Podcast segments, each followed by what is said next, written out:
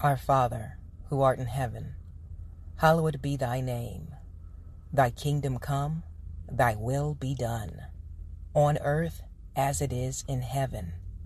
Give us this day our daily bread.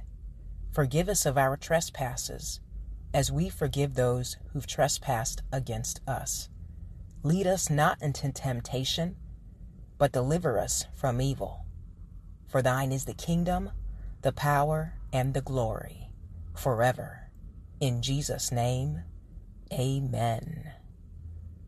All right, beloveds, I didn't want to reinvent the wheel today. So today's prayer was the Lord's Prayer. It doesn't get better than that, right?